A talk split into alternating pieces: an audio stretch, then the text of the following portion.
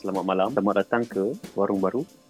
Sekali lagi, ini setelah lama on hiatus, ini siri atau episod kedua kita. Uh, saya Badrol dan sama saya Lutfi. Kami berdua dari Warung Baru.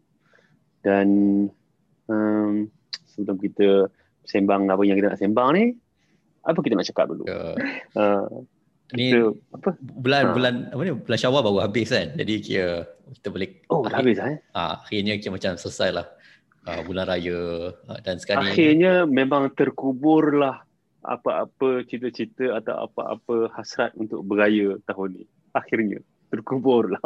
Sebab sebelum ni macam ingat boleh lagi kan, boleh lah last oh, compact kan, kita macam minggu ketiga tak. Raya tu okey lah, at least satu open ha, house ternyata lah. Tidak ternyata settle tahun ni memang beraya mengedak dinding saja. Okey lah, kekuatnya dinding tu konsisten, dia, dia tak berubah-ubah. Kalau tapi kadang-kadang bila dah terkumpul lama ni dia berubah juga ada macam wow, ha, wow. Terus, dinding depan dah jadi dinding belakang, pintu depan pun jadi pintu belakang, tapi kalau rumah tu pintu ha, at least kira-kira kot. Yang ha. pasti sekarang ni roadblock lagi banyak. Um, aku sebab siang tadi aku pergi uh, klinik kejap. Um, rupa-rupanya sekarang ni kalau dekat Federal, dan memang dah lama lah sejak start M C O tiga. Oh tak tahu M C O, M C O tiga A atau M C O tiga B. Dekat Federal Highway tu memang dia ada roadblock um, dua-dua belah. Eh, tapi ya, ya. Bila ha. aku cakap tiga A, tiga B tu, kita selalu cakap M C O satu, dua, tiga. Bila kita sebut point O tu, kita tak pernah gunakan point one, point two, point three kan. So apa guna kita ada point O kat belakang tu punya. Aku rasa kan? Kalau dia buat point-point tu, kira macam tiap kali dia tukar S O P, dia punya first iteration jadi M C O one point one. So one point one. Lepas tu lusa, oh ya kita ada apa application update one point two. Malam tu ada ada there's a bit of a tweak one point two A. one point one three. Ha. So dia macam banyak sangat dia punya ubahan. Ha. Tapi, tapi dia macam, tapi kalau aku cakap macam ni kan esok dia tutup uh, L D P pula. Tapi itulah, dia jalan nak ke K L melalui Federal Highway ada roadblock dua-dua belah. Mm-hmm. Jadi orang kena check kalau kata dia nak pergi kerja ke apa semua. Mm-hmm. Tapi kalau ikut sprint tak ada. Tak ada. Jadi kau boleh drive melalui sprint sampai ke K L. Oh. Asal tak bayar macam, tol. Tak, tak, tak payah bayar tol lah. Balik kena bayar tol lah. Tapi dia mungkin ada logik dia yang kita tak kita tak faham, tapi ha. begitulah. Aku pun sebenarnya bila fikir-fikir balik apa yang buat diorang decide di mana roadblock harus dibuat. Sebab kadang-kadang jalan yang sama ada dua tiga roadblock, macam buat satu dah cukup. Kadang-kadang ada jalan yang macam kau cakap adalah sepanjang-panjang jalan tak ada roadblock langsung, yang jalan tu orang boleh lalu. Aku setakat ni dekat area K L ni aku tak ke mana lah, tapi di area K L ni saja tak ada roadblock lah. Hari tu sekali je tiba-tiba ada roadblock dekat depan K L Central. Oh. Kan? Lepas tu polis, polis dia kadang mengarut juga. Dia tak apa. Ha. Apa? Kau cakap apa ni? Tak, macam dekat situ pelik lah juga. Sebab macam depan K L Central tu bukannya kau pergi mana-mana. Dia daripada ha, dalam K L. It's not even depan K L Central yang... Ha, itulah. It's not even depan daripada K L Brickfields Central nak masuk yang... bangsa. Not even. Sebab dia dekat daripada jalan Istana tu, yang belok kiri masuk nak pergi ke K L Central. Dekat situ. Oh... Tak jam situ. Macam itu kan dengan jalan sempitnya apa semua. Tak jam. Tak jam. Tak jalan yang yang biasa kadang taksi tunggu tepi jalan banyak-banyak tu. Oh, yang naik flyover tu. Ha. Okey. Tak, tak, bukan naik flyover. Maknanya daripada jalan istana kiri nak masuk ke Central tu. Hmm. Betul, bukan bukan yang ikut Brickfields kan. Bukan bukan. Yang yang actually opposite side of Q Central, cuma tak nampak sebab ada yang oh, okey. That big space. Biasanya kau kena buat pusing besar tu lalu depan Q Central yeah, tu kan. Yeah, yeah. Ha, yang sebelum pusing tu. Sebelum yang ada traffic light dekat banyak-banyak taksi tu. Ada roadblock kat situ. Siapa nak lalu sini? Tak ada orang lalu sini. Tak tahulah, kita kan dah lama tak masuk K L. Sejak M C O ha, tiga P K P. Ha, tiga titik kosong, tiga titik kosong plus. Ha. tiga titik kosong satu. tiga titik kosong satu. tiga titik kosong satu. Tapi uh, sejak minggu lepas kita dah dimaklumkan bahawa P K P telah dilanjutkan lagi. Ya. Yeah. Um, dia tak sebut P K P total lockdown, tapi yang pastinya P K P tiga fasa apa-apa benda lah, F M C O dia dipanggil. Ha, F M C O pula kenapa? F M C O. Aku boleh terkejut dan ha. apa F ni kan? Punya full ha. M C O. Pula dah sebelum ni separa. Ha, tapi macam-macam mana pun dia sambung lagi dua minggu. Um, yeah. Dan uh, dalam segmen Ismail Sabri, Ismail Sabri ke sebenarnya yang keluar statement ni pasal eh, mm-hmm. pasal sambung ni. Uh, mm-hmm. Sebab kadar kes masih lagi di atas lima ribu. Ya, yeah. Sebab aku ada dengar, aku ada baca, bukan dengar, aku ada baca somewhere yang sebenarnya dia orang punya target dua minggu tu uh, adalah dalam masa minggu yang pertama tu dia orang dapat turunkan ke empat ribu sehari atau ke bawah. Kalau dia orang boleh capai tu baru dia orang akan tak extend. Uh, dan sekarang ni memang kita tak pernah tak pernah turun bawah lima ribu setengah pun rasanya. Paling rendah rasanya lima ribu lima ratus enam puluh lebih tu lah. Sebenarnya memang sangat jauh daripada target lah. Tapi ini satu benda lagi yang uh, agak kelakar lah sebenarnya. Patutnya pengalaman-pengalaman kita sebelum ni kita dah tahu lah. Tak, memang tak nak cukup dua minggu pun. Aku masih tak faham kenapa dia masih ikut plan dua minggu, dua minggu, dua minggu lagi lah. Aku rasa kita dah cakap benda ni next week, last week. Tapi itulah, tak faham aku. Tapi dulu sekurang-kurangnya macam bila dia buat dua minggu, dua minggu, dua minggu kita nampak trend tu menurun lah. Mm-hmm. Masalah sekarang ni, dan ini benda yang sama yang kita bincang Januari hari tu, ialah lep, kita dah dah nampak lepas dua minggu kes tak akan turun. Kenapa? Yeah. Sebab tak ada per, ada perbezaan daripada segi cara untuk setengah orang bergerak tapi bukan untuk semua orang bergerak. Mm-hmm. Jadi orang yang masih lagi kena masuk ke office, yang masih lagi kena ber, apa ni, berjalan hilang. ke, yang masih lagi kena pergi kerja, dia akan masih terdedah lah kepada virus, masih lagi akan, dia, dia terdedah by virus. So bukannya virus tu duduk kat office saja, dia akan ikut dia balik, dia akan bawa ke family, hmm. dia akan hmm. kalau dia pergi beli makanan, brother-brother Grab pun akan, akan expose juga. Yalah. Jadi kita sekarang ni bukannya full M C O. Kita fools M C O. Fools M C O. Full itu kena buat ha. kena buat t-shirt eh. Ha, fools M C O ni. Sebab yalah. Apa M C O macam ni ni? Uh, macam gitu. Construction depan rumah saja jalan. Okey. Tak apa, sebelum kita apa uh, pengomel lagi banyak pasal M C O. Aku lagi. rasa first first section ha. for the next few weeks semuanya. First part tu M C O ni teruk. Nah, M C O teruk. M C O ni teruk. Ha. Sambung, sambung, sambung man. Tapi tak apa. So selain daripada tu, uh, kita start dengan uh, update beberapa perkara yang dah berlaku dalam masa seminggu ni. Termasuk M C O tadi. Topik favourite kau? Ha, topik favourite aku. Ini bukan topik favourite, ini topik yang, aduh, boleh kasi bikin gastrik sebenarnya. Tapi, okay. So, dalam masa dua tiga hari seminggu, uh, sejak daripada kita punya uh, podcast yang terakhir, uh, antara benda-benda yang hangat yang telah berlaku adalah, pertama, Uh, yang di Pertuan Agong telah muncul dan memanggil ketua-ketua parti untuk datang menghadap beliau di Istana Negara satu persatu uh, dan katanya untuk uh, mendengar pandangan ketua-ketua parti tentang uh, isu-isu COVID dan isu darurat yang kemudiannya pada minggu depan nanti dia kata dia akan membuat satu sidang dengan majlis raja-raja yang lain uh, semua sembilan-sembilan mereka. Uh, untuk apa kita tak tahu. Tapi itulah yang sedang berlaku sekarang. Uh, so, apa pandangan kau? Macam kita dah dengar setakat minggu ni, yang pastinya perkara yang paling hangat yang keluar daripada episod interview. Sebenarnya sebelum aku masuk kepada apa apa kata Mahathir, um, aku rasa agak deja vu sebenarnya. Sebab macam aku rasa macam kita pernah tengok filem ni. You know, kira, ha, uh, orang berkumpul dekat Istana Negara, part, uh, presiden-presiden parti kena pergi berjumpa. Macam bukan kita dah settle benda ni tahun lepas. Ni macam ada rerun benda yang sama, ada ada ada outcome lain ke masalahnya? Ah ha, itu itu satu benda yang aku throwback aku, Thursday kot. Ah ha, throwback Thursday ni throw, throwback week kan. Ha, masih kau kau ingat. Jadi daripada segi dulu pun masa benda jadi semua dia macam orang kata uh, benda yang kita sebagai rakyat hanya perlu terima hmm. dan bukannya ambil serta. Kita penonton je. Kita penonton, dia tengok Contohnya so, pasif. Orang naik kereta besar-besar, naik uh, dia punya Velfire dan sebagainya masuk keluar. Dan kita macam aku rasa dia kalau kalau kita baca cerita-cerita uh, zaman-zaman uh, Turki Uthmaniyah, even sampai ke hujung masa uh, masa sebelum dia menjadi republik. Mm-hmm. Dia punya khalifah ni, sultan uh, kerajaan Uthmaniyah, dia dia masa tu dia punya idea ialah sultan ni tak boleh dilihat di khalayak awam. Ha. Jadi selalunya macam sultan akan keluar masa hari Jumaat.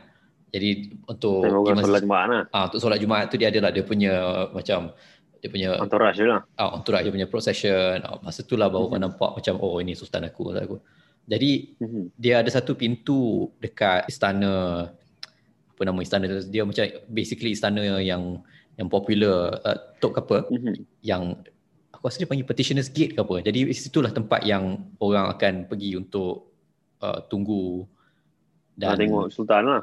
Uh, tak semestinya, tapi untuk, untuk kira macam kalau ada apa-apa uh, apa orang kata, untuk apa-apa petition untuk uh, untuk aduan, uh, uh-huh. dia akan guna, dia akan guna kat pintu tu.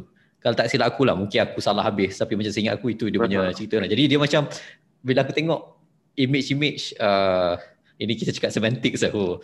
Uh, image apa tu, dia punya pintu, gerbang apa semua tu, dia seolah-olah macam, dia bukan setakat throwback kepada tahun lepas, tapi throwback kepada zaman-zaman kira feudalisme lapuk, yang mana kira sebagai rakyat biasa ni kita kita punya apa ni, kita punya involvement, kita punya tahap boleh penlibatan kita ni. Ah, penlibatan kita ni ialah pintu masuk. Sampai kat situ je. Sampai situ saja. Ha, sekarang ni kita nak lagi pintu masuk pun tak boleh. Kita macam kita tengok orang, kita te- tengok daripada apa yang orang dekat pintu masuk tu report kat kita. Jadi dia yeah. dua lapis ke belakang. Yeah. Tapi daripada segi hasil, balik kepada uh, zaman semasa, hasil daripada minggu lepas ialah uh, salah satunya yang akan uh, mencorak perbincangan untuk bermasa yang akan datang ialah uh, idea mageran yang dibawa oleh Uh, Tun Doktor Mahathir Mohamad, mantan Perdana Menteri yang lalu lah.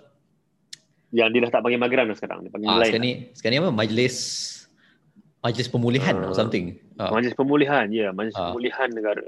Majlis nak Pemulihan Negara. Daripada apa? Jadi, aku rasa mungkin perlu, kita perlu pulih daripada Mahathir kot. Itu yang paling penting sebenarnya. Mungkin M P R tu Mahathir Pulihkan Negara. Aku tak tahu. Uh, so jangan. Mungkin dia boleh pulihkan lah, tapi dia pulihkan tu ikut dia punya jenis lah, bukannya untuk kita punya jenis. Tapi jadi sekarang ni daripada segi, kalau kita kita tak payah masuk secara detail tentang perincian idea dia, sebab kalau siapa-siapa yang nak tahu apa apa dalam Majlis Pemulihan Negara ni, siapa yang akan anggotai dan sebagainya, uh, anda boleh baca sendiri daripada blog um, cedek cedek dia. Tapi mm-hmm. kita mungkin kita kena ambil selangkah ke belakang untuk lihat idea ini sebagai salah satu saya salah satu cadangan daripada beberapa cadangan-cadangan yang ada bagi menghadapi masalah semasa. Jadi aku mm-hmm. rasa penting, antara benda yang paling penting ialah supaya kita tidak ter, terlalu terikut-ikut sangat dengan rentak perbincangan inilah. Jangan-jangan mm-hmm. kita sampai tahap, oh kita kena ada majlis ni sebab inilah satu-satunya ha. cara untuk kita selamatkan Malaysia atau pulihkan Malaysia atau bebaskan Malaysia. Um, mm-hmm. Dia apa orang kata, uh, kalau ada dua pilihan orang kata false dilemma, betul dilema palsu. Kalau ada satu pilihan aku tak tahu dia panggil apa. Uh. Satu pilihan dia kata ini kalilah. Ya, ini kalilah. Jadi ya, mungkin bagi aku mungkin akan akan menariklah dalam masa seminggu kedua mm-hmm. ni, sebab uh, suka atau tidak ia akan menjadi perkara yang dibincangkan, dia akan dibincangkan media, dibincangkan oleh ahli-ahli politik dan uh, N G O N G O, sama ada benda ni diper, diperlukan atau tidak, sama ada dia akan dapat menyelesaikan mm-hmm. masalah atau tidak, sama ada akan dia akan membuahkan hasil atau tidak. Aku rasa by the time enam belas hari bulan, hari Rabu rasa aku, Um, yeah. mungkin keputusannya tak tak ada apa sangat pun. You know, okay, macam kalau sepertinya tidak pernah ada keputusan yang betul-betul mengubah apa-apa pun sebenarnya. Sejak kita dah kena COVID daripada tahun lepas, bila ada urut-urut satu perubahan akan berlaku, tak akan berlaku perubahan tu kan. Benda yang berlaku adalah perkara yang kita tak sangka. Satunya contoh darurat lah. Ha. So darurat ni yang surprise. Sebab tak ada orang cakap masa darurat, masa darurat ni diumum kan. Orang ingatkan ada usaha sebelum tu, orang semua cakap, orang semua bising-bising, tak jadi. Tapi dua tiga bulan lepas tu tak ada orang ingat dah pasal benda ni, tiba-tiba terus ada pengumuman je darurat berlaku. So aku rasa kalau ikut pattern, benda-benda yang orang tak sebut ni akan berlaku. Ya, lagi kan? banyak jadi, lagi banyak benda tak cakap, lagi banyak tak cakap lagi jadi. Ya, kan? Jadi kalau ada siapa-siapa tak buat satu prediction tentang apa yang akan berlaku pada enam belas hari bulan nanti ni, adalah benda yang tak ada orang sebut yang akan berlaku. Kalau ikut pattern ni lah. Ataupun, ataupun tak ada benda yang yang yang ketara, yang signifikan berlaku. Ada, ya. Itu salah satu uh, kebarangkalian yang tinggi jugalah. Tak ada apa-apa yang berlaku pun. Ini bukan kali pertama orang dipanggil mengadap ke istana. Aku rasa uh, seperti ahli-ahli politik daripada tahun lepas sampai sekarang ni lagi banyak pergi istana daripada pergi parlimen. Tapi sama je lagi. Tapi apa yang pasti akan berlaku ialah untuk beberapa masa yang terdekat ni, kita punya uh, jumlah kematian akibat COVID akan naik. Uh, hari yeah. ni, hari ni berapa bulan? Hari, hari, Sabtu, hari Sabtu sebelas hari. sebelas hari bulan, sebelas hari bulan dia punya jumlah kumulatif kematian sudah sampai tiga ribu lapan ratus empat puluh empat uh, jiwa. Yeah. Dan hari ni tujuh puluh enam orang uh, meninggal dunia kalau tak silap aku. Yeah. Um, dan sebenarnya dan, ini nombor yang lebih uh, merunsingkan daripada Uh, sekadar melihat nombor kes positif. Betul. Sebab macam uh, ada satu post daripada Doktor Ammar, dia salah satu pakar kesihatan yang banyak komen pasal isu-isu berkaitan COVID. Jadi kalau ikut dia, kita punya uh, kadar kematian kepada kes dah meningkat. Kalau dulu sebelum ni kita tengok dia punya percentage apa zero point lima peratus daripada total cases. Sekarang ni kalau pada masa semasa dia punya kadar dah naik ke satu point lebih persen. Jadi satu perpuluhan tiga tak silap. satu perpuluhan tiga. Jadi kalau kita tengok daripada segi gandaan tu banyak lah. Dia bukannya sekali yeah. ganda. Jadi yeah. itu I mean, dan itu juga satu, dia juga gambarkan berapa banyak sebenarnya kes yang ada dalam masyarakat yeah. masa ini. Jadi dia ada dua kemungkinan.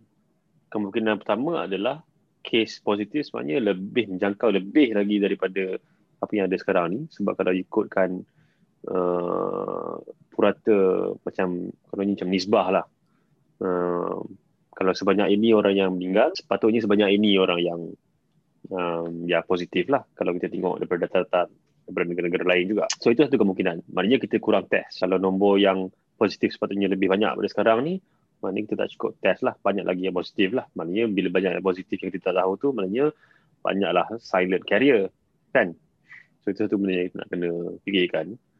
Satu lagi kebarangkalian adalah kalau jumlah positif tu memang tak terlalu lebih banyak daripada apa yang kita ada sekarang ni, bermakna kita ada masalah lain yang menyebabkan kita punya uh, rate kematian kita tinggi daripada purata di negara-negara lain berdasarkan kes positif. So itu satu benda yang kita nak kena tengok juga. Adakah rakyat Malaysia ni memang ada satu masalah kesihatan yang lain uh, yang menyebabkan kita tak tak ada daya tahan yang cukup uh, untuk sembuh pada COVID. Uh, dan kalau dia takut, takut nak pergi hospital sampai dia teruk sangat, uh, baru nak masuk I C U. Teruk sangat. Uh, ataupun dah mati baru bawa ke hospital. Kita banyak. Ya. Ya. Sebenarnya itu yang satu benda yang merisaukan. Maknanya dia tak tahu ataupun dia tak buat apa-apa ataupun dia tak dapat apa-apa pertolongan sampai ke tahap dia meninggal di rumah dan bawa ke hospital tu dia dah meninggal. So itu satu benda yang yalah, dia merisaukan lah sebenarnya. Tapi macam pasal hal ni, aku rasa sebab macam aku rasa kau pun dah pernah lalui uh, beberapa COVID scare uh, bila ada kita dikenalpasti sebagai kontak rapat dan sebagainya. Hmm. Jadi kita, bagi akulah, aku punya pengalaman bila ada kawan aku seorang uh, masa tu hospital masih lagi terima orang yang tak ada simptom teruk ataupun simptom. Uh, hmm. ataupun asimptomatik, asalkan dia dikenalpasti sebagai positif COVID, dia akan bawa ke hospital untuk uh, untuk kuarantin. Jadi aku ingat lagi masa tu nak pergi, satu nak cari tempat untuk buat test COVID dan kos. Jadi yeah. kau bayangkan lah, kira macam aku masa tu aku buat dekat mana? Dekat S J M C. Um, sebab nak, sebab aku dinasihatkan masa tu jangan tunggu untuk K K M telefon Panggil. dan set masa untuk buat swab, sebab mungkin akan ambil masa. Sebab masa tu ni belum, ini masa ni kes dalam enam ratus tujuh ratus ah. Tapi masa tu pun dah dia punya contact tracing pun dah dah agak apa kata dah banyak. Masa ni baru baru lepas atau swab masa tengah-tengah election Sabah kan. Uh, ya lebih kurang time-time tu lah, kira macam baru yeah, election Sabah yeah. baru siap. Ya. Yeah. Ya. Yeah. Jadi masa tu pun dia orang dah boleh kata menghadapi jumlah kes yang banyak, yang lebih banyak daripada dia mampu tampung, yang dia mampu tampung. Dan memang betul lah, aku pergi swab dulu, aku dapat result esok, hari esok tu baru K K M telefon uh, mm-hmm. untuk kena pasti untuk bagi tahu aku aku telah dikena pasti sebagai kontak rapat apa-apa semua. Mm-hmm. Tapi mm-hmm. pada masa tu aku dah ada aku punya uh, results lah, jadi aku boleh bagi tahu okey betul aku, uh, saya dah pergi hospital, dah buat swab dan uh, swab kata negatif. Mm-hmm. Jadi daripada segi tu satu I mean bagi aku yang isu kos sebenarnya besar lah kira uh, yeah. lebih-lebih lagi kalau kita nak pergi buat yang cucuk hidung P C R. I mean tiga ratus mahal kot nak nak mahal, nak spend mahal. Suka-suka hati gitu. Sebab tu uh, macam usaha negeri Selangor buat uh, test percuma dan buat di banyak tempat tu sebenarnya benda yang patut negeri lain pun buat lah. Dan aku rasa macam banyak negeri lain dah mula Uh, buat usaha-usaha macam tu lah, tapi sebenarnya M K L perlu buat di seluruh negara lah. Bukan tak perlu M K L sendiri yang buat, tapi dia kena you know, tolong ataupun push untuk negeri-negeri lain untuk buat lah. Bagi uniform lah. Dan aku rasa macam apa yeah. yang Selangor buat perkenalkan baru-baru ni, dia buat quarantine packs, quarantine boxes yang dia bagi, antaranya dia bagi pulse oximeter yang untuk check kadar oksigen uh, mm-hmm. untuk orang yang uh, isolasi di rumah. Yang tu sangat sangat penting lah dan ada follow up. Rasanya ini untuk semua, bukan untuk uh, orang yang uh, positif saja. Semua dan bukan untuk semua penduduk. Quarantine. Rasanya itu aim dia adalah untuk bagi oh, yeah. untuk sebanyak lah, mana ya. Penduduk Selangor. Uh, aku rasa belum semua dapat lah, banyak yang belum dapat lah. Tapi pengumuman yang aku nampak hari itu tu memang dia nak bagi ke kebanyakan Uh, rumah di negeri Selangor lah. So, macam aku cakap tadi, dia bagi oximeter, yeah. dia bagi termometer, dia bagi juga uh, dan rasanya ni dia bagi mask, tak silap aku adalah dengan dengan, uh, dengan guideline untuk self quarantine kalau perlu. Dan ini mungkin kita boleh kata dah setahun lebih COVID baru nak baru jadi nak tapi kurang-kurangnya akhirnya berlaku akhirnya ada tindakan lagi. Jadi itulah dia kira macam kita kena terus hidup dengan COVID lah macam-macam tu. Tapi pada masa yang sama yeah. uh, daripada kesan kesihatan, kalau kesan ekonomi pula bila dilanjutkan lagi P K P dan kedai-kedai makan, kedai-kedai uh, jual baju dan barang-barang yang tidak dikira apa essential essential uh, tak dibenarkan buat operasi. Sebenarnya kalau kita tak tahu, kalau tak ada laporan ataupun kenyataan daripada persatuan-persatuan S M E, persatuan-persatuan uh, industri kecil sederhana ni, kalau kita pusing keliling ni, tengok kalau kita jalan kejap pun kita nampak sebenarnya teruk jugalah sekarang ni. Kira kedai-kedai dah mula uh, dah mula dikosongkan.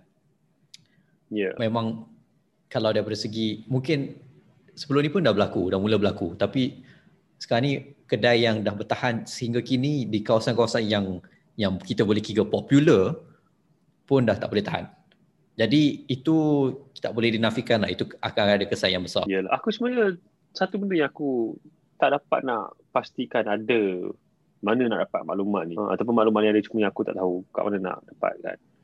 Um, tentang ni sewa. Sewa kedai. Ada moratorium sewa kedai gitu. Dalam akta COVID tahun lepas ada kita silap aku. Cuma dia ada deadline. Ya, jadi ni pun kita kena kita ha, kena check balik. Tapi dikuatkuasakan atau tidak? Sepatutnya kalau dah masuk akta tu kena kuatkuasa lah. Cuma macam kalau aku tak pasti sama ada dia sampai ke dia dia punya tarikh luput ada pada tahun lepas ataupun disambung sampai uh, dia kata COVID dah habis. Yang tu, yang tu tak pasti. Yang tu kita kena check. Tapi itulah isu sewa. Kalau sama dengan moratorium ha. lain. Hmm. Sebab kalau macam aku tahu macam uh, misalnya P P R. Itu dia bukan uh, indefinite waktu tahun lepas. Dia bagi tempoh. Dan silap aku baru-baru ni uh, kalau macam K L dia baru umumkan balik dia akan sambung uh, disebabkan M C O tiga titik kosong ni sambung balik moratorium sewa. Tapi sebenarnya bukan moratorium. Bila dia moratorium yang kau sebenarnya kau kena bayar balik. Bukannya kau terus bebas daripada daripada apa sewa tu lah kan. Dia kau perlu bayar kemudian sajalah. Kalau tak silap aku lah. Tapi untuk uh, kedai-kedai ataupun bangunan-bangunan komersial ni itulah aku tak tahulah. Dan kalau itu menjadi punca disebabkan um, orang terpaksa tutup kedai. Dan itu satu benda mudah je yang kerajaan boleh selesaikan. Letak je lah moratorium. Tapi sekarang ni sebab satu argument orang kata kenapa kita tak ada moratorium ialah kalau dibuat secara meluas, secara universal. Jadi semua orang akan dapat moratorium, termasuk orang-orang yang tak perlukan moratorium. Betul. Tak apa. Tapi pada masa yang sama, orang yang tak perlukan moratorium ni juga um, sebab dia punya uh, pendapatan tak terkesan. Um, gaji dia puluh-puluh ribu apa semua. Tapi dia masih lagi kena bayar dia punya loan rumah ataupun loan kedai, loan loan hartanah dia. Uh, hmm. Jika itu masih lagi satu kos yang dia tanggung dan dia tak nak bayar tanpa ada kesan kepada dia punya aliran tunai sendiri, dan dia nak dia punya penyewa tu bayar terus bayar, memang tak boleh buat apalah, memang itu hak dia lah untuk untuk tuntut bayaran tu. Dan kesannya kepada penyewa, kesannya kepada tuang tuang tukang yelah, yang biasa orang yang menyewa ni dia menyewa kepada orang yang ada rumah banyak kan. Ha, orang yang ada rumah banyak ni atau orang yelah, yang kalau rumah banyak, orang yang kedai banyak. Ha, kalau dia orang kena bayar bank punya loan, mestilah dia nak minta bayaran sewa tu untuk boleh bayar loan bank. Jadi kena, walaupun dia ada banyak harta, tapi itu itulah sebenarnya bila kita kata universal ni, semua dapat bantuan lah. Kita bukannya nak bantu um, orang yang tak berupaya saja. Macam-macam mana pun, isu moratorium mungkin ada, perlu perbahasan jugalah dari segi tu. Um, tapi bagi aku satu benda yang aku rasa agak memilukan ialah ramai orang dia tanggung semua ni, tanggung semua kesusahan dan masalah-masalah ini secara sendiri. Dia mm-hmm. mungkin itu budaya orang Malaysia lah, dia tak nak orang tahu dia susah. Tapi hakikatnya ialah orang dah sampai tahap yang dia akan bagi tahu dia tak ada makanan, dia perlukan bantuan, dan kita nampaklah kira masyarakat setempat cuba buat uh, kumpul dana untuk beli barang-barang bantuan yang sebenarnya baguslah, kira orang ada semangat dan community macam tu. Tapi lambat orang lambat laun orang orang pun akan habis duit juga kalau yeah. bukan, nak, bukan nak kata sedekah tu tak bagus, tapi itu bukannya kalau ada cara lain yang lebih berkesan. Ah, dia kena ada lebih c- tidak membebankan orang lain, kena buat cara lain lah. Dia ataupun aku secara, secara, secara lebih aku akan cakap lebih terang lagi yang kata, kalau bila orang susah, bila ramai orang susah macam gini, bila orang kena buang daripada rumah dan sebagainya, kau apa tu kau kena minta rakyat masyarakat biasa untuk untuk selamatkan, apa guna ada kerajaan macam tu? Ah, yalah, itulah yang soalan yang paling besar sebenarnya. Tapi balik pada yang kau cakap yang pasal orang Malaysia, mungkin ini perangai orang Malaysia nak, you know, Uh, apa layan masalah seorang kan, tak nak buka aib sendiri, tak nak ha, dia bukan buka tanah aib dia bukan tanah aib dia bukan tak nak buka aib. Sebenarnya ini masalah kapitalisme, dah ini berlaku di negara lain. Satu benda yang kapitalisme sangat hebat uh, memberi kesan pada sejagat satu dunia ni adalah kita rasa masalah kita ni adalah masalah kita sendiri dan bukan masalah masyarakat, dan cara untuk kita lawak betulkan atau selesaikan masalah tu cuma kita sendiri saja yang boleh selesaikan. Sebab orang lain tak rasa masalah kita. Sebab kalau kita ini, susah itu sebenarnya kegagalan peribadi. Ya, itu bukan masalah sistem dan bukan masalah masyarakat. Dan penyelesaian itu pun bukannya datang daripada masyarakat ataupun datang daripada perubahan sistem. Dan aku, orang kita ni bangsa masineri yang sama lah. Bangsa keadaan. Bangsa keadaan, ya. Keadaan tu keadaan yang kita boleh ubah. Ha, itu, itu soalan dia, bukannya keadaan yang uh, lumrah alam. Ini keadaan yang kita sendiri yang wujudkan keadaan ni, dan kita sendiri yang mengekalkan keadaan ni, dan benda yang kita sendiri boleh tukar lah kalau kita nak. Cuma nak tukar tu kita perlu uh, sokongan ramai lah. Dan memerlukan sokongan ramai tu kita perlulah berinteraksi, bercakap dengan orang, kita, baru kita tahu yang sebenarnya masalah ni bukannya masalah kita seorang, orang lain pun ada masalah yang sama. Dan penyelesaian untuk kita tu adalah penyelesaian untuk semua orang juga. Dan ini aku rasa bagus untuk kita gunakan sebagai segue kepada topik lain yang kita nak bincangkan selain daripada kita nak mengomel pasal COVID dan M C O yeah. kerajaan sahaja. So, adalah dekat sini nak, nak kena letak sound effect uh, transition lah. Haa. Akapela punya pun boleh. Boleh. Dan, ha, dan topik seterusnya adalah kita nak cakap tentang macam mana kita sebagai rakyat biasa, Uh, masyarakat awam, masyarakat sivil boleh mula berorganisasi sesama kita sendiri untuk mewujudkan lingkungan kehidupan kita sendiri yang lebih baik tanpa memerlukan ihsan ataupun belas kasihan daripada orang yang di atas, sama ada di awan atau di kayangan ataupun di atas singgah sana mana-mana.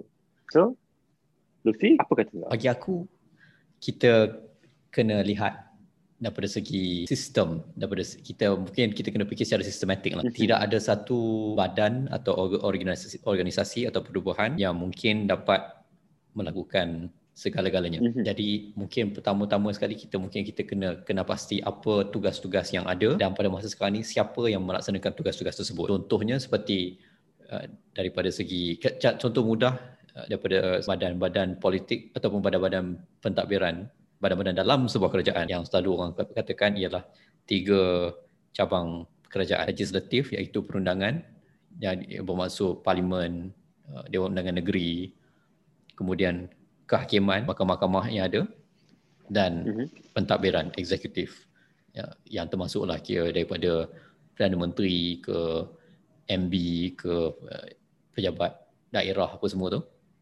Jadi daripada segi pentadbiran, daripada segi cara membuat undang-undang dan me- menyelesaikan pertikaian dalam masyarakat, kita nampak itu se- seimbas lalu itu yang kita, pertubuhan-pertubuhan atau badan-badan yang ada. Sekarang ni dalam suasana apabila kita rasakan se- seolah-olah badan-badan ini tidak ber- tidak mampu berfungsi dengan baik ataupun mungkin ada ketimpangan di sana di sini. Jadi Uh, ada ada aku rasa ada macam dua sisi di sini. Satu ialah sama ada wajarkah kita fikir sesu- wajarkah kita fikir untuk meng, mengambil alih tugas uh, yang tugas sesuatu badan cabang tersebut ataupun adakah adakah lebih baik untuk kita cuba untuk memberi melakukan semak imbang supaya badan-badan tersebut melakukan tugas yang mereka telah digaji untuk oh, untuk melakukan. Jadi kalau daripada daripada segi idea uh, charity apa orang kata uh, amal amal kewajikan, amal-amal jariah apa semua tu, dia lebih bersikap untuk mengambil secara langsung tugas-tugas tersebut. Jadi bagi daripada maksud aku amal jariah kat sini ialah kerja-kerja macam uh, dia buat food bank, buat apa? Uh-huh.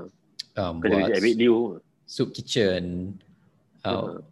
edar laptop kepada murid-murid miskin dan sebagainya. Bukan nak kata benda ni tak, tak perlu buat. Pada masa sekarang ni apabila tak ada, apabila memang jelas ada vacuum yang perlu diisi, mungkin penyelesaian jangka pendek supaya itu diperlukan. Tapi aku kena tekankan bagi aku itu dan bukan dan ini telah di, pernah panjang dibincangkan uh, dalam orang pakar-pakar bidang ini bahawa charity bukanlah penyelesaian jangka panjang sebab daripada segi tubuhan-tubuhan melainkan dia satu tubuhan massa yang mampu menjaga seluruh masyarakat dan dia tidak memilih siapa yang dia mau jaga. Akan ada kelompongan dan mana-mana sistem ada kelompongan, tapi apabila ia merupakan satu badan yang bersikap voluntary, yang bersikap apa sukarela, mm-hmm. jadi mungkin kelompongan tu kelompongan tu akan lebih banyak daripada contohnya satu badan yang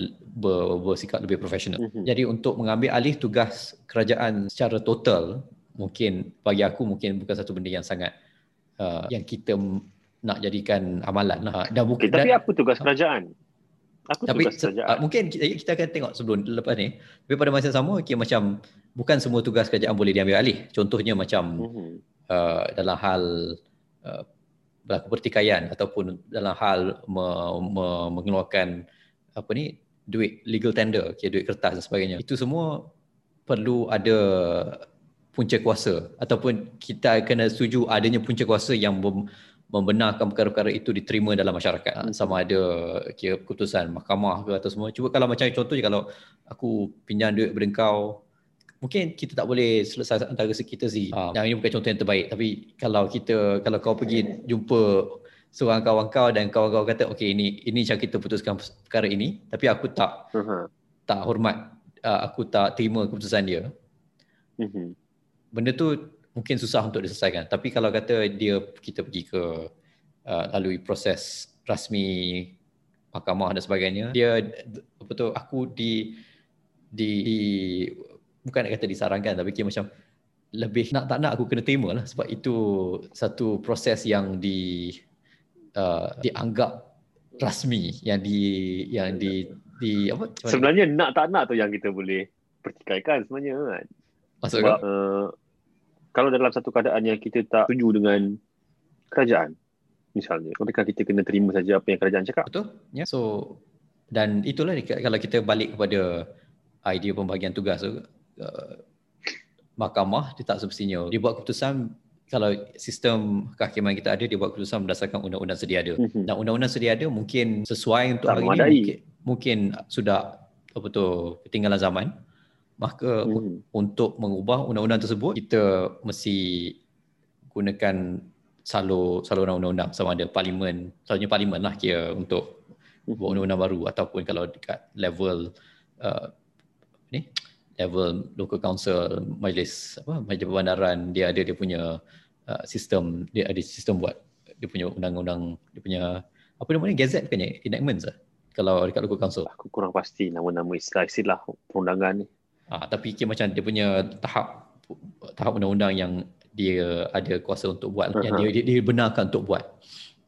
Uh-huh. Um, cuma apabila kita bukan sebahagian daripada sistem tersebut, ah, dan ini yang mungkin tadi semua mukadimah lah yang macam ini ini yang ha, kita aduh. punya actual kita punya actual discussion. Apabila kita ha, bukan sebahagian daripada sistem ataupun uh, saluran tersebut, dan kemungkinan besar kita bukan, sebab kita mm-hmm. bukannya semua orang sebahagian daripada bahagi, uh, badan-badan pentadbiran atau badan kehakiman atau badan perundangan. Mm-hmm. Jadi macam mana tak, tapi tak, itu tidak bermaksud kita tidak punya keterlibatan dalam proses-proses tersebut. Mm-hmm. Okey. Sama-sama dulu. Jadi daripada segi itu, itu tempat untuk uh, badan-badan, kalau kita secara popularnya kita panggil badan bukan kerajaan lah, untuk uh-huh. untuk bertindak, untuk berorganisasi, untuk membuat strategi, untuk me- membawa sesuatu agenda ataupun satu uh, idea untuk contohlah kalau uh, benda yang mungkin kurang uh, kurang kontroversial atau mungkin kontroversial, uh, tak pasti kat sini. Kalau hak apa? Hak penjagaan kanak-kanak untuk orang lelaki-lelaki. Kat Malaysia mungkin benda ni bukan isu yang besar uh, atau tidak, aku tak pasti. Tapi kalau di setengah negara, um, hak penjagaan untuk bapa ni satu perkara yang diperjuangkan. Um, dan mereka ni selalunya dah kalah ataupun tak, tak dapat hak penjagaan melalui mahkamah. Jadi dia cuba untuk ubah persepsi orang yang buat undang-undang, dan dengan harapan untuk mengubah undang-undang sedia ada supaya lebih memberi ruang kepada bapa untuk dapat hak penjagaan. Mm-hmm. Macam aku cakap tadi, ini tak semestinya relevan dengan keadaan semasa, tapi sebagai contoh yang mungkin tak ada, apa kata, tak ada cultural baggage okay. untuk kita lah. Uh-huh. Oh, ini ada cultural baggage tu kita. Mungkin ada cultural baggage. Bapak Islam confirm bapak je dapat. Ah, itu itu kata dia sini berbeza sikit lah. Sini macam ah, ha. Jadi kalau kita nak tengok ada cultural baggage di Malaysia, ialah contoh macam ah, bila perempuan yang nak minta cerai, kalau perempuan Islam yang minta cerai tapi ah, suami dia tak nak tak nak bagi ah, tak nak talak. bagi cerai, tak nak bagi talak. Mm-hmm. Jadi dia apa orang kata dia tinggi ah, bertergantung tak bertali apa semua. Ha. Orang Melayu ni pandai magic, boleh pegat, ter, boleh tergapung, tak, tak tak ada tak ada tak, tak ada tadi pun kan. Ya, ataupun bila orang yang nak uh, dapatkan nafkah daripada suami, walaupun hak mahkamah dah tentukan, uh, tapi mungkin yang penguatkuasaan itulah yang jadi masalah. Penguatkuasaan tu mungkin lemah. Jadi kalau kita tengok dari situ, daripada segi undang-undang dia tak semestinya salah, ataupun uh-huh. undang-undang dah mengatakan ini yang harus berlaku tapi benda tu tidak berlaku. Uh-huh. Jadi untuk memastikan kalau dalam hal nafkah tu macam kau kata penguatkuasaan dia yang kurang kan kata. Mm-hmm. Jadi perlu ada satu, kita boleh kata kuasa lah, ataupun satu uh, satu kuasa tekanan yang yang membuatkan mm-hmm. pihak-pihak yang berwajib ini untuk melakukan tugas mereka seperti mana sepatutnya. Dan ini juga termasuk untuk benda-benda lain sama ada uh, dalam isu penampakan semula, daripada segi apa tu uh, uh, apa ni untuk penilaian alam sekitar, sama ada satu projek tu boleh jalan atau tidak, daripada segi uh, perancangan bandar, supaya bukannya mm-hmm. hari ni buat plan satu plan, bulan depan buat rancangan lain pula. Mm-hmm. Jadi semuanya bila ada kebertanggungjawaban dan bila ada uh, tekanan yang berterusan dan dia tahu dia akan menghadapi satu, dia akan di, dipersoalkan tentang hal ni, bukan saja di akhirat tapi di dunia juga. Jadi itu orang percaya agama. Ah, itu kalau dia percaya agama lah. Ataupun kalau dia rasa macam kalau dia pergi buat umrah settle, tak ada tak ada masalah dah. Kalau rasa besar sangat dia pergi buat haji tahun depan, ah, dah, dah boleh hapus okay. Terus-terus. Kau tim. Jadi sekurang-kurang haji. Ah, sekurang-kurangnya ada orang yang akan tak sebab tu dia orang bagi makan je, sebab dia orang bagi makan kononnya tak hapus harusnya. Tak hapus lah. Okay, macam lagi bulan puasa kan. Ah, hmm. sekurang-kurangnya ada badan yang cakna lah yang yang ambil perhatian tentang hal-hal ni dan ada pengaruh dalam memastikan benda ini di dilaksanakan, untuk pengaruh mm-hmm. supaya perkara-perkara ini dilaksanakan seperti mana sepatutnya. Mm-hmm. Cuma okey, aku nak cuba aku nak cuba kaitkan balik dengan sebenarnya uh, apa sebelum kita pergi lebih lebih jauh lagi, uh, sebab sebelum tadi kita duk soalkan keadaan uh, semasa yang sepertinya semua keputusan yang sama ada dari segi kesihatan, daripada segi ekonomi, daripada segi politik dan sebagainya yang berlaku kat Malaysia ni semua dibuat oleh uh, kerajaan dan kebanyakannya kerajaan pusat, kerajaan negeri ataupun kerajaan tempatan tak ada kuasa sangat.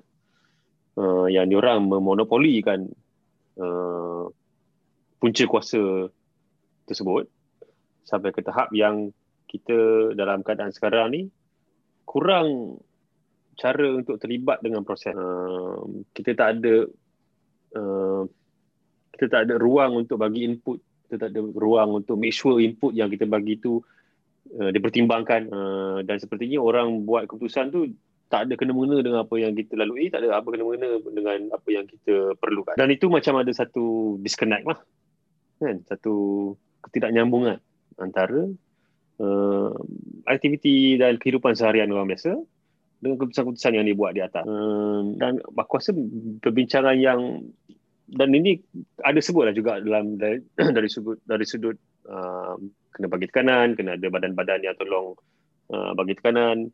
Tapi semua tu dalam satu uh, wacana, kalau kita nak sebut wacana, macam mana kita nak buat, macam mana kita nak wujudkan satu budaya yang uh, kita boleh ada input untuk benda yang mempengaruhi kehidupan seharian kita. Sebab sekarang ni kita kita ni sebenarnya hamba je sebenarnya. Sebab kita tak ada kuasa langsung untuk, kita tak ada kuasa penentu untuk kehidupan kita sendiri. Kita cuma boleh buat apa yang orang di atas uh, putuskan untuk kita. Tak kisah siapa. Sekarang ni P N, sebelum ni P H, sebelum tu B N. Tapi dia orang yang buat keputusan dan kita hanya boleh ikut saja. Jadi kita ni macam dah hamba lah sebenarnya.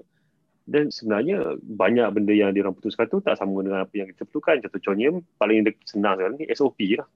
Apa S O P yang diorang tentukan tak kena dengan apa yang kita perlu lalui seharian. Jadi macam mana kita nak wujudkan satu keadaan yang uh, kita tak perlu tunggu keputusan yang dia buat tu kena dengan kehendak kita, terkena dengan keperluan kita. Tapi kita perlu desak, kita perlu ada satu hubungan yang diorang akan terima atau Uh, menjadi lebih terbuka, ataupun kita pecahkan punca kuasa tu terus. Kita sendiri yang ada kuasa untuk buat sesuatu, at least untuk beberapa benda lah. Mungkin daripada segi nak bentuk masyarakat anarkis, kita kena ada bentuk episod lain.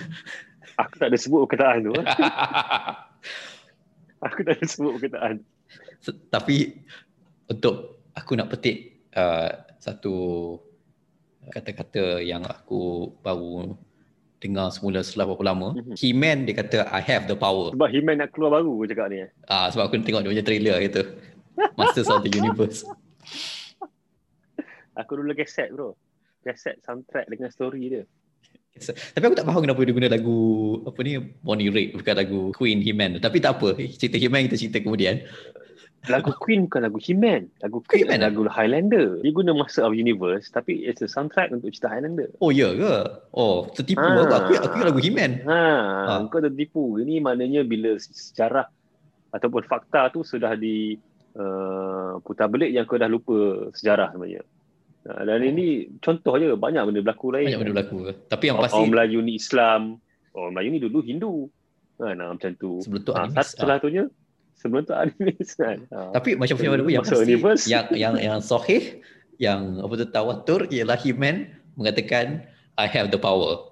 Daripada dulu dah yeah, sekarang. Ya, aku setuju dengan He-Man. Ya. Yeah. Jadi itu aku rasa satu affirmation, satu apa kata, satu kata-kata motivasi yang kepastian, satu kepastian yang kita perlu tanam dalam masyarakat. Kepastian yang aku tunggu. Ah, itu adalah lagu Gigi. Mungkin bukan I tapi we, tapi hakikatnya uh-huh. ialah sebab kalau, kalau kita cerita ah, kalau kita cerita pasal puncakuasa pun di penghujung harinya kerajaan ke perlembagaan ke puncakuasa itu daripada rakyat. Puncakuasanya daripada rakyat. Ah, sebab yang membuatkan sesuatu masyarakat itu bukannya satu dokumen ataupun satu sistem, tetapi masyarakat yang yang menerima, yang yang menjunjung sesuatu sistem tersebut. Mungkin junjung tu nampak macam feudal sangatlah ataupun yang yang mendukung sesuatu sistem. Sebab at the end of the day, kita kita ni sistem demokrasi di mana sovereignty apa tu satu punca, basically secara mudah, bahasa mudahnya puncakuasanya ialah rakyat. Bukannya you know kira macam flying spaghetti monster ke apa ke ataupun Iskandar, Iskandar Zulkarnain ke apa ke. Ha. Kedaulatan negara tu datang daripada kedaulatan rakyat. Betul, kedaulatan rakyat. Um, itu ini memang bukannya benda yang bukannya idea yang radikal ataupun bukannya idea yang apa uh, subversive. Ini jelas, you know, yang macam kita kita punya proses pembentukan negara, apa yang dilakukan, perbincangan-perbincangan yang ada. Ini panjanglah cerita sejarah dia tapi mm-hmm. ia terbit daripada idea um, kedaulatan rakyat, sekurang-kurangnya kena rakyat sebagai uh, sebagai apa yang mengabsahkan uh, kewujudan sistem-sistem yang ada hari ini. Jadi pada masa yang sama, kita mungkin sebab kita jarang diingatkan yang kita sebenarnya yang kita yang menjadikan sistem itu berjaya, kita lupa yang kita ada kuasa kita sendiri ataupun kita ada kemampuan mm-hmm. kita sendiri. Dan mm-hmm. antara kemampuan itu ialah untuk me- membentuk organisasi-organisasi ataupun pergerakan yang boleh bertindak untuk tujuan-tujuan tertentu. Dan bila kita organisasi ini tak semestinya benda yang formal. Jadi itu yang mungkin sebab kita dia formal ad- nak jadi dapat funding je sebenarnya. Ah, formal nak dapat funding ataupun apa-apa ni. Sebab um, tak semestinya kena ada kad, tak semestinya kena ada uh, kira macam jawatan. Um, yang penting ada meeting. Yang penting ada meeting. Ah, meeting itu penting. Dia kita kena semua kita kena fikir sekarang ni semua daripada segi apa dia apa dia benda yang essential, apa dia benda-benda asasi dalam satu suasana. Pertubuhan itu bukanlah yeah. apa tu bukanlah alamat office tu dekat mana, bukan bukannya uniform tu warna apa, bukannya uh, kira dia, dia tak dia tak pakai uniform, dia pakai uh, corporate shirt. Corporate shirt. Uh, sesuatu pertubuhan itu ialah misinya, ialah anggotanya dan aktivitinya. Kalau tak ada yeah. kalau ada misi tapi tak ada anggota dengan apa tu aktiviti, itu kita panggil podcast. Kalau kalau itu panggil warung baru. Ah, itu panggil warung baru. Kalau ada misi, ada anggota, tak ada aktiviti, itu pun aku tak tahu dia panggil apa itu tapi parlimen. Itu parlimen. Ah, betul. Sekarang itu parlimen hari ni. Parlimen sekarang ni. Ah, parlimen sekarang ni. Kalau ada anggota, ada aktiviti tapi tak ada misi, itu club. Itu kabinet. Betul betul. Actually kena kena ulang balik. Ya, yeah, itu kabinet. Itu kabinet. Jadi ini ya sudah tentu ini oversimplification yang teramat-amat, tetapi untuk kita mudah faham itulah apa, apa itulah kira apa yang perlu ada dalam sesuatu pertubuhan.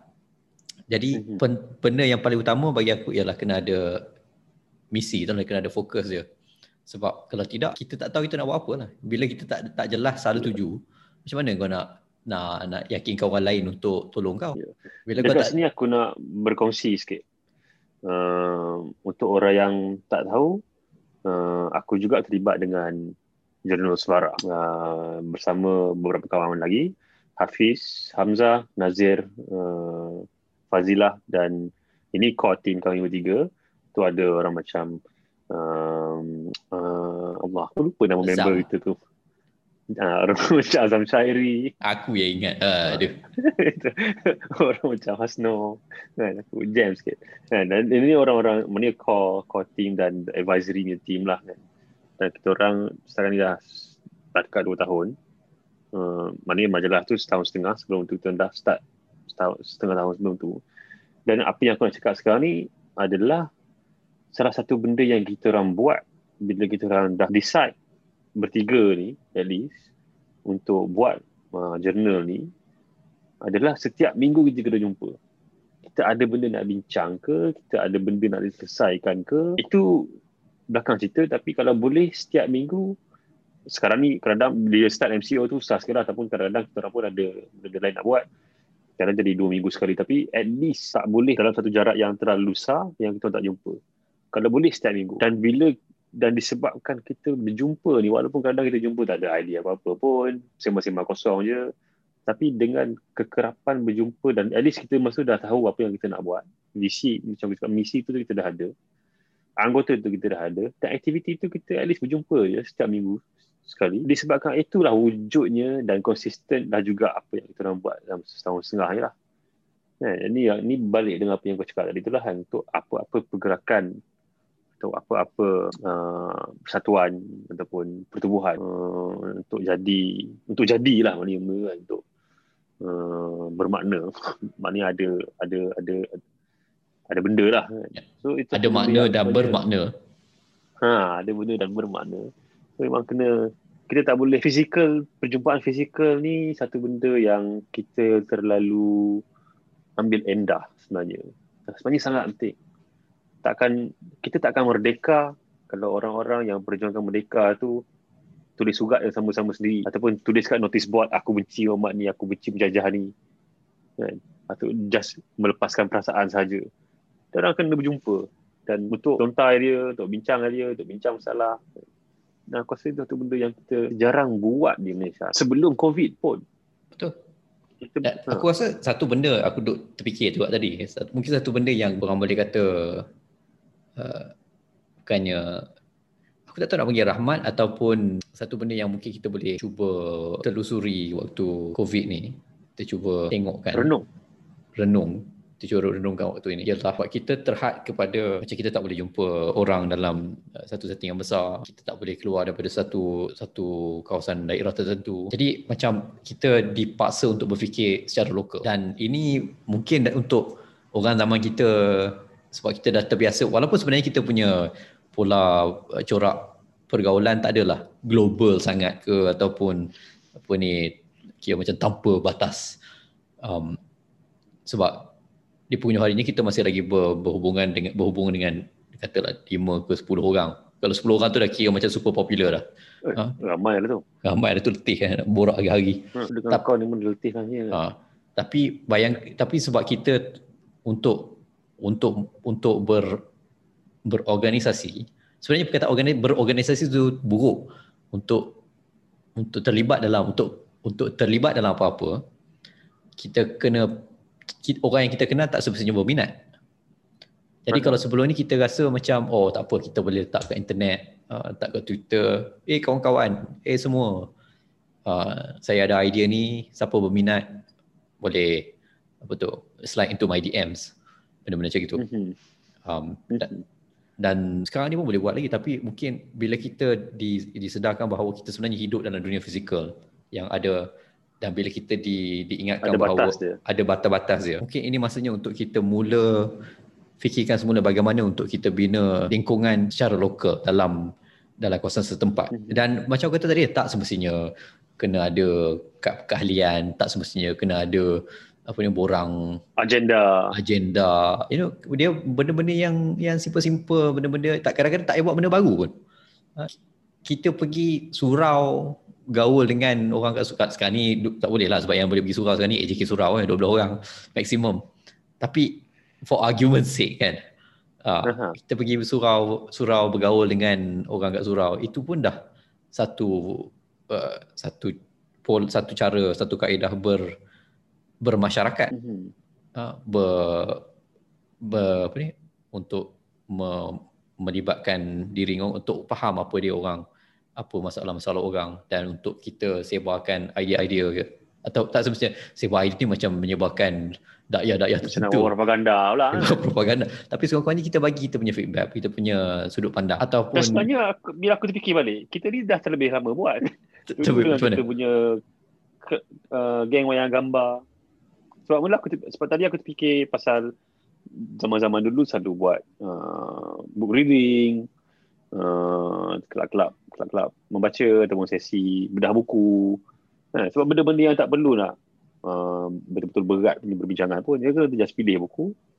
Uh, dalam masa sebulan nanti kita bincang macam buku ni. Dan dulu kita pernah buat screening underground punya uh, film screening, okay, dengan perbincangan. Mungkin, lepas mungkin tu, di situ yang kita, macam kita cakap tadi lah, kita ada misi. Mm-hmm. Bila orang datang tu kita boleh kira ada anggota dan kita ada aktiviti. Mm-hmm. Tapi kita tak letak accountability pada orang lain. Kita tak, tak orang lain macam boleh datang dan pergi. Tak ada dia punya apa dia punya apa benda yang mengikat dia komitmen kepada, tu tak ada lah. Komitmen tu tak ada yang mengikatkan dia kepada misi tu tak ada. Jadi hmm. kalau contohlah kalau kita tiap-tiap hari kita pergi join geng tai chi, ah uh, makcik-makcik tai chi dekat dekat padang depan depan rumah aku ni. Ha, ada. Adalah tapi sekarang ni macam tak tak adalah. Ha, COVID lah. Ha, COVID hmm. lah. Wah wah wah wah wah tapi macam apa, apa yang akan mengikat pada sesuatu misi. Jadi hmm. untuk permulaan memang betul lah kita gunakan ruang-ruang yang ada. Tapi selepas daripada itu kita kena kita kena kita kena kita kena minta orang untuk memberikan komitmen. Dan eh, dan macam ini yang macam kau kata tadi lah. Kadang-kadang komitmen tu daripada segi uh, tiap-tiap minggu kita kena jumpa uh, face to face ataupun kita kena luangkan masa tertentu untuk uh, bincang mm-hmm. dan uh, dan kita kena bagi dia ada ruang untuk terlibat, untuk beri dia punya sumbangan sendiri. Uh-huh. Bagi aku banyak banyak hal sekarang ni ialah apabila kita punya cara kita ber, ber, berorganisasi, ber, terlibat dalam gerakan ialah bermasyarakat. Bermasyarakat ialah sangat one way. Kita lebih sebagai penerima. Uh-huh. Kita terima syarahan. Kita terima tugas ataupun macam aku dulu selalu komplain oh, kalau terlibat dalam apa ni kalau kalau kau orang muda kau dalam parti-parti politik tentu kerja kau susun kursi je. Susun kursi, kemas kursi. Susun kursi, kemas kursi. Uh-huh. Jadi macam kau, kalau kalau satu organisasi itu untuk tujuannya ialah untuk memberikan maruah, untuk memberikan makna kepada makna tertentu. Kalau kau layan orang-orang bawah kau macam tu, macam dia orang ni apa kata boleh diganti bila-bila masa, maka dia pun rasa dia boleh diganti bila-bila masa dan tak ada tak ada tak gunalah dia dia duduk dekat situ. Dan, dan itu juga masalah organisasi-organisasi besar hmm. dan kita agak ter, ter, terpengaruh dengan idea hero lah, you know? Kita suka macam oh kawan ni hebat, kawan ni mm-hmm. uh, legend, dia buat macam ni, macam ni, macam ni. Uh-huh. Walhal sebenarnya kalau tak ada sistem yang menyokong, tak ada apa akar umbi, tak ada orang yang membenarkan dia untuk sampai ke tahap tersebut, dia tak akan jadi legend. Tak. Dan tak ada orang yang hari ni kita rasa macam wah hebatnya, wah uh, petahnya dia bercakap apa semua. Dia pun kena start, dia pun kena mula daripada awal.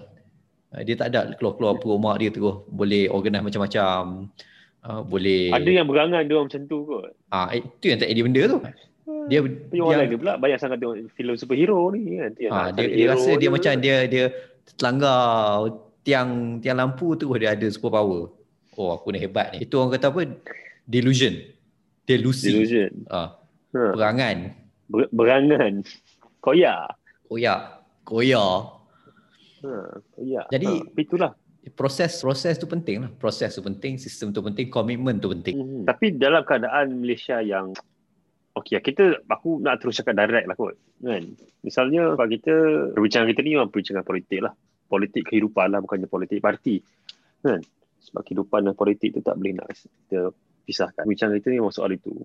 Dan kalau kita berbalik pada soal itu, kalau kita bandingkan sebab kita salah satu benda duduk di zaman dua ribu dua puluh satu ni banyak benda yang kita boleh belajar pada negara-negara lain lah. Kita bukannya nak mendewakan negara lain, kata negara lain lebih bagus, tapi apa gunanya kalau kita tahu pasal negara lain kalau kita tak tengok apa yang bagus kat tempat lain dan cuba kita buat kat sini lah kan? Uh, dan apa yang ada kat tempat lain, bila ada kemelut politik, bila ada masalah masyarakat, uh, budaya, aktivisme secara berkumpulan itu dan secara bertubuhan uh, sangat meriah lah. Bila ada satu isu tu banyak grup yang boleh sokong atau banyak grup yang boleh berdebat atau banyak grup yang boleh tak menyokong, membantah apa semua. Um, dan kita tak perlu menunggu pihak berkuasa saja yang membuat keputusan. Orang-orang lain kita boleh um, you know, berorganisasi sama sendiri, kita boleh network sama sendiri dan kita wujudkan satu platform yang semua akan bersuara, tu sama ada menyokong atau membantah satu benda atau nak cuba menolak satu-satu isu misalnya. Dan kita tengok negara-negara lain tu sebab diorang ni wujud satu budaya yang semua orang berpersatuan, walaupun tidak semua tapi ramai. Dan persatuan-persatuan ni wujud yang skala lokal ada, skala regional ada, skala nasional pun ada. Daripada kumpulan yang ahli dia sepuluh orang kepada kumpulan yang ahli dia sepuluh ribu orang pun ada. Tapi ada wujud kumpulan-kumpulan ni. Dan diorang aktif dan diorang bebas dan mandiri. Diorang buka persatuan ni bukannya sebab diorang nak dapat dana daripada kerajaan. Tapi kat Malaysia ni tak ada lah. Kita ada persatuan misalnya, persatuan seniman lah misalnya. Nama apa atau macam seniman. Semua sebab nak dapatkan projek daripada kerjaannya, bukannya kita tubuhkan persatuan tu untuk memang membantu seniman kan, misalnya. Sama dengan uh, persatuan mekanik misalnya. Kita tak ada persatuan mekanik ke ada? Kalau ada, macam tak pernah dengar. Aku tak tahu. Tapi macam ha. bagi akulah, kira, walaupun tadi aku kata tak semestinya sesuatu kita terlibat dalam sesuatu yang formal, yang dekat keahlian dan sebagainya. Tapi akan sampai satu tahap apabila kita perlukan satu bentuk pengaruh yang lebih kukuh, benda-benda itu akan akan datang. Benda-benda itu akan diperlukan supaya untuk tunjuk yang kau ni bukannya bukannya cakap kosong saja. Ya. Yeah. Jadi contohnya macam kau cakap persatuan seniman dan kau pernah kau orang filem dan kau pernah terlibat dengan filem di U S apa semua. Antara union apa tu kesatuan sekerja yang kuat adalah betul Filmmakers Union yang cameraman, ha, gaffer, soundman. Kalau kau nak guna union punya ahli-ahli union, gaji dia kena satu tahap tertentu, tak boleh kurang daripada tu. Kena ada dia punya dan syarat-syarat pekerjaan yang dia seperti mana yang telah ditentukan oleh uh, kesatuan sekerja. Bukannya sekadar you know, macam minum-minum kosong, tapi eh, tapi itu kira macam itu dah level next level lah. Aku rasa kita mungkin kita dulu pernah ada benda tu dan pernah dibantai sampai habisnya tahun lapan puluhan oleh mm-hmm. oleh pihak-pihak tertentu. Oleh Mahathir Mohamad, cakap je. Jadi ha. sekarang ni kita aku kita... terus terang banyak banyak benda yang kita uh, sengsara sekarang ni disebabkan dasar-dasar waktu zaman dia, kita kena Ma- terimalah itu. Manalah ha. tahu dia jadi pengurusi Majlis Pemilihan Negara, nanti kita nak minta job ke. Tak apa tu kemudian, sekarang ni dia cakap tu. Tapi hakikatnya ialah ya, mungkin ada sekiranya kita kena ukur baju di badan sendiri lah. Kita mungkin mm-hmm.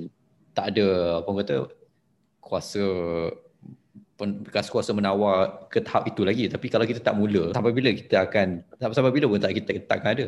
Sebab benda-benda macam gitu yeah. pun macam dekat uh, betul Filmmakers Union, um, Service Workers Union kalau dekat U K, um, dan kalau dekat Germany ada wakil-wakil pekerja dalam board. Ini ini semua perbincangan yang yang yang seterusnya yang yang tiga, empat, lima langkah ke hadapan. Semua tu bermula daripada social movements yang tak semestinya ada keahlian, tapi dia bermula daripada orang berkumpul dan orang orang ber orang berkumpul, orang berkongsi misi, orang beraktiviti dan orang memberikan komitmen. Dan seterusnya dia membesar, membesar, membesar sehingga dia sampai ke tahap tentu. Mm-hmm. Tapi kadang bila aku fikir balik, uh, kita sebenarnya ada beberapa benda, beberapa uh, jawatankuasa atau persatuan yang wujud yang mungkin kita tak nampak directly sebagai satu benda yang boleh kita gunakan sebagai platform. Tapi misalnya di Malaysia ataupun di kawasan-kawasan bandar di Malaysia, kita ada persatuan penduduk yang sebenarnya hampir setiap kawasan rumah ada persatuan penduduk. Dan aku aku boleh aku boleh kata persatuan penduduk ni antara persatuan-persatuan yang sebenarnya aktif di Malaysia ni. Cuma aktif diorang tu lebih kepada memang untuk make sure kawasan diorang bersih, dan ada level-level lah. Ada kawasan perumahan yang lebih aktif, perumahan yang tidak aktif. Uh, tapi kita tak pernah nak cuba gunakan network ni untuk bersama-sama menyuarakan satu pandangan atau satu suara untuk benda yang di luar benda itu. Misalnya sekarang ni, misal bila uh, kita cakap di Malaysia tak cukup uh, buat testing COVID. Tapi yang cakap tak cukup buat testing COVID, ha, ada doktor ni cakap, ada doktor ni cakap, ada orang ni cakap kat Twitter, ada orang ni cakap kat Facebook. Tapi cuba kalau kita cakap dua puluh persatuan penduduk di Selangor cakap kita tak cukup testing. Takkan itu, takkan itu boleh kata menambahkan uh, berat sikitlah suara tu. Maknanya kuatlah sikit suara tu bila kita boleh gunakan platform tu. Kan? Tapi kenapa kita tak nak guna? Kenapa kita tak ada usaha untuk guna-gunakan platform ni? untuk di luar lingkungan cakap pasal uh, kawasan perumahan ni saja yang sebenarnya terlibat, terkait sebab keselamatan COVID, kesihatan terlibatlah satu-satu penduduk ni. Ya, aku aku setuju. Aku sangat setuju. Dan macam kau tahu lah, kalau di tempat-tempat lain mungkin dia ada orang-orang yang kita panggil apa? Community organizer, pengurus, bukannya pengurus lah, peng, again, you know, perkataan pengorganisasi community ni sangat buruk tak bunyinya. Tak sedap bunyi dia. Pembentuk community. Penggerak. Per, penggerak, uh, community. penggerak community yang akan fikirkan strategi-strategi untuk untuk untuk bawa agenda agenda-agenda tertentu lah. Dan yeah. kita mungkin kita sebab kita dah sampai tahap yang kita punya badan bukan kerajaan pun dah ada S O P dia tersendiri. Jadi dia dia dah uh-huh. rasa macam ini cara kita buat kerja dan kita akan buat benda ni mengikut cara ni sebab sama ni memang kita buat macam gini saja. Uh-huh. Tapi kalau kita so, buat di luar sikit. Tak kalau benda kalau kita buat benda yang sama tapi tak dapat hasil yang kita nak, kenapa kita tak nak? Apa, kenapa kita nak buat benda tu lagi? Uh-huh. Jadi yeah. tapi itulah macam pada masa yang sama juga siapa yang siapa yang boleh kita, aku rasa tak guna sekadar kita berbetah tapi kita tak boleh menang. You know, kalau sama ada hmm. dalam satu pertubuhan ataupun di kalayak lagi ramai. Sebab itu bukan, lebih-lebih lagi bila kita tak kita masa kita terhad, kita punya uh, sumber pun terhad. Jadi kenapa kita nak kita kita terpaksa pilihlah sama ada adakah ini tempat ini adakah dengan bergaduh dengan boleh kata abang-abang besar yang sedia ada ni cara paling baik untuk gunakan sumber abang yang terhad, aktivis, abang besar aktivis ke, kerajaan ke, uh-huh. Uh, uh-huh. ataupun you know bos-bos ke apa semua, uh-huh. adakah itu sumber yang terbaik, cara cara terbaik untuk guna sumber yang terhad ataupun kita kena fikir di luar di luar kotak macam kau kata tadi lah, uh, uh-huh.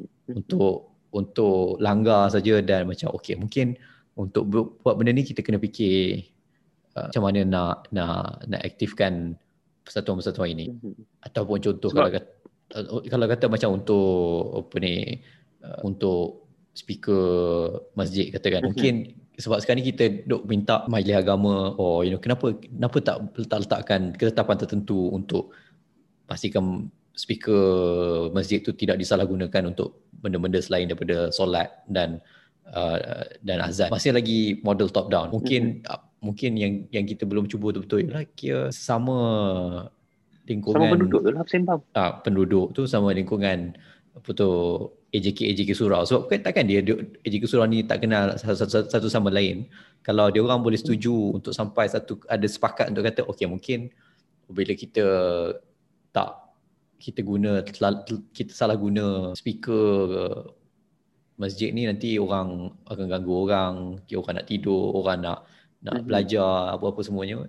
Mungkin cara tu lebih berkesan.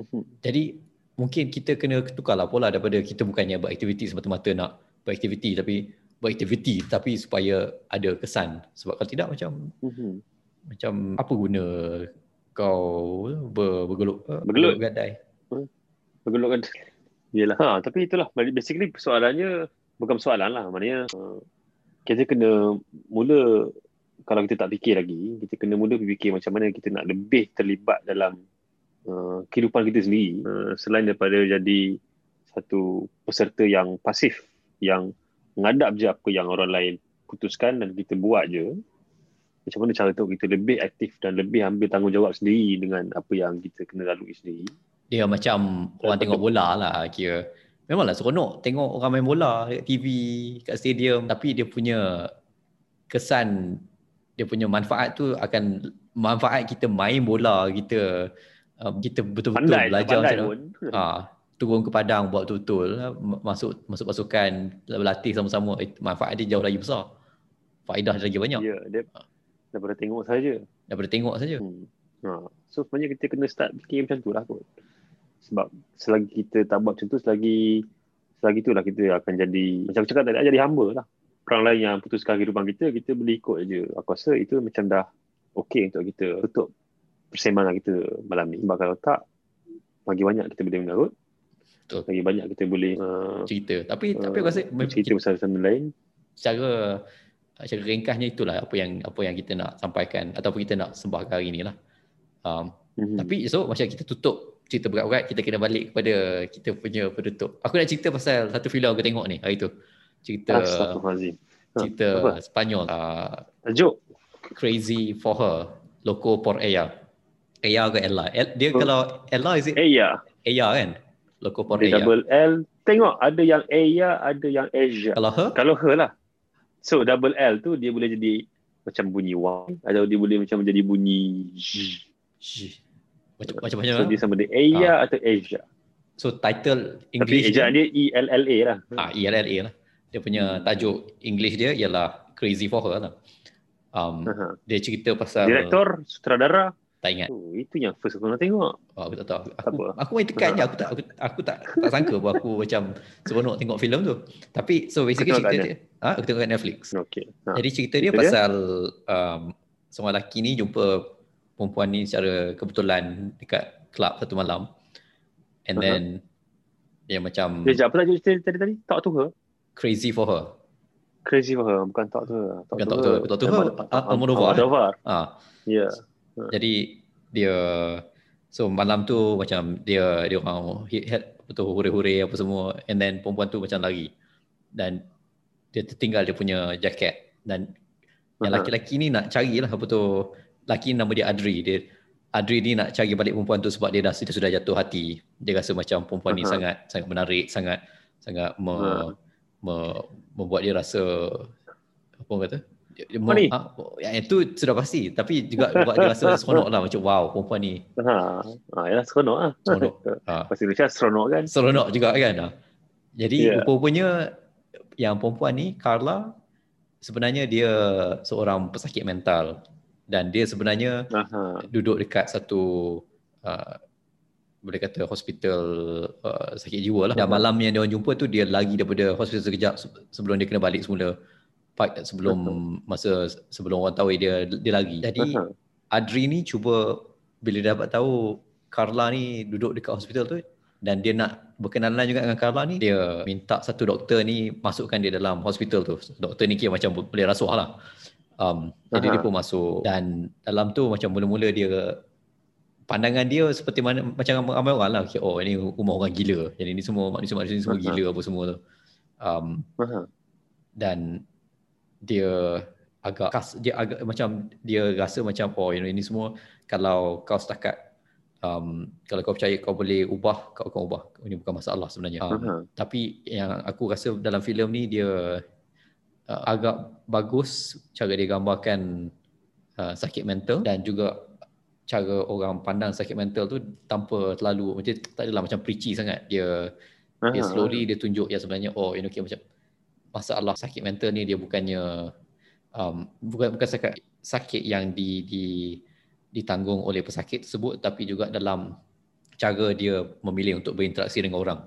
Jadi macam Carla uh-huh. ni kenapa dia tak nak ada tak tak nak me, mengadakan hubungan yang lebih panjang dengan siapa-siapa pun sebab dia rasa sebab dia bipolar, dia dia tak dia tak nak dia punya penyakit tu jadi sisi buruk dia nampak ah. Dia dia dia tahu sisi buruk dia tapi dia tak nak jadi dia tak nak bebankan orang lain. Dia tak nak uh-huh. dia tak nak orang lain yang macam sengsara sebab dia. Uh-huh. Jadi cara dia gambarkan macam mana konflik konflik tersebut di, diselesaikan dan Adri ni segi berubah daripada orang yang rasa macam oh ni semua orang gila kepada macam oh sebenarnya benda ni boleh selesaikan senang pada pada jadi seorang yang lebih macam like oh sebenarnya saya tak tahu banyak pasal sakit mental dan saya patut mm-hmm. tahu yang saya tak tahu banyak pasal sakit mental uh-huh. dan respect lah kira orang yang ada yang yang lebih tahu dan ambil nasihat dia orang dan bukannya setakat rasa macam oh you know benda ni boleh selesai gini gini gini saja.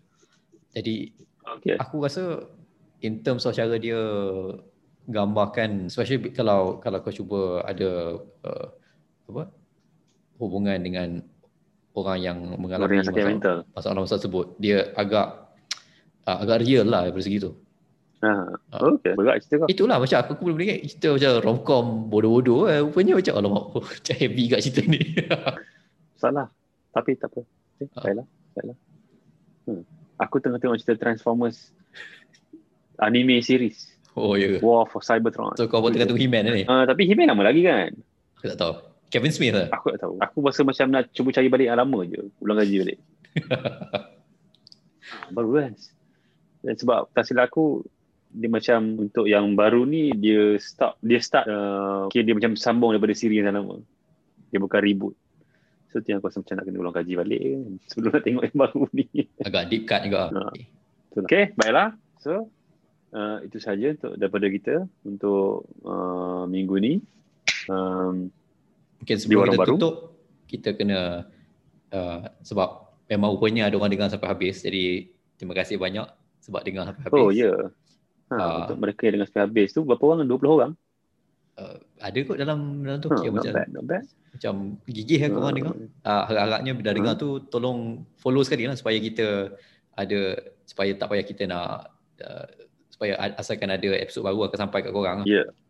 Dan harapnya uh, bergunalah korang dengar tu. Tak adalah dengar dua orang mengomel aja. Tak apa, kurang-kurangnya kalau yang bab-bab lain semua mengarut, kurang-kurangnya movie recommendation tu ada. Itu itu itu memang real. Itu jelah sebenarnya. Baiklah, baiklah. Baiklah. So, uh, so sekarang ni aku recommend, kau recommend tadi, aku recommend tengoklah Transformers War for Cybertron. Untuk orang yang minat kartun Transformers seperti aku yang dari kecil-kecil dah tengok. Best lah, dan Bumblebee dia tak macam Michael Bay punya Bumblebee lah, dah macam balik kepada Bumblebee yang asal lah. So itu yang paling penting. So itu saja, terima kasih, sampai jumpa lagi.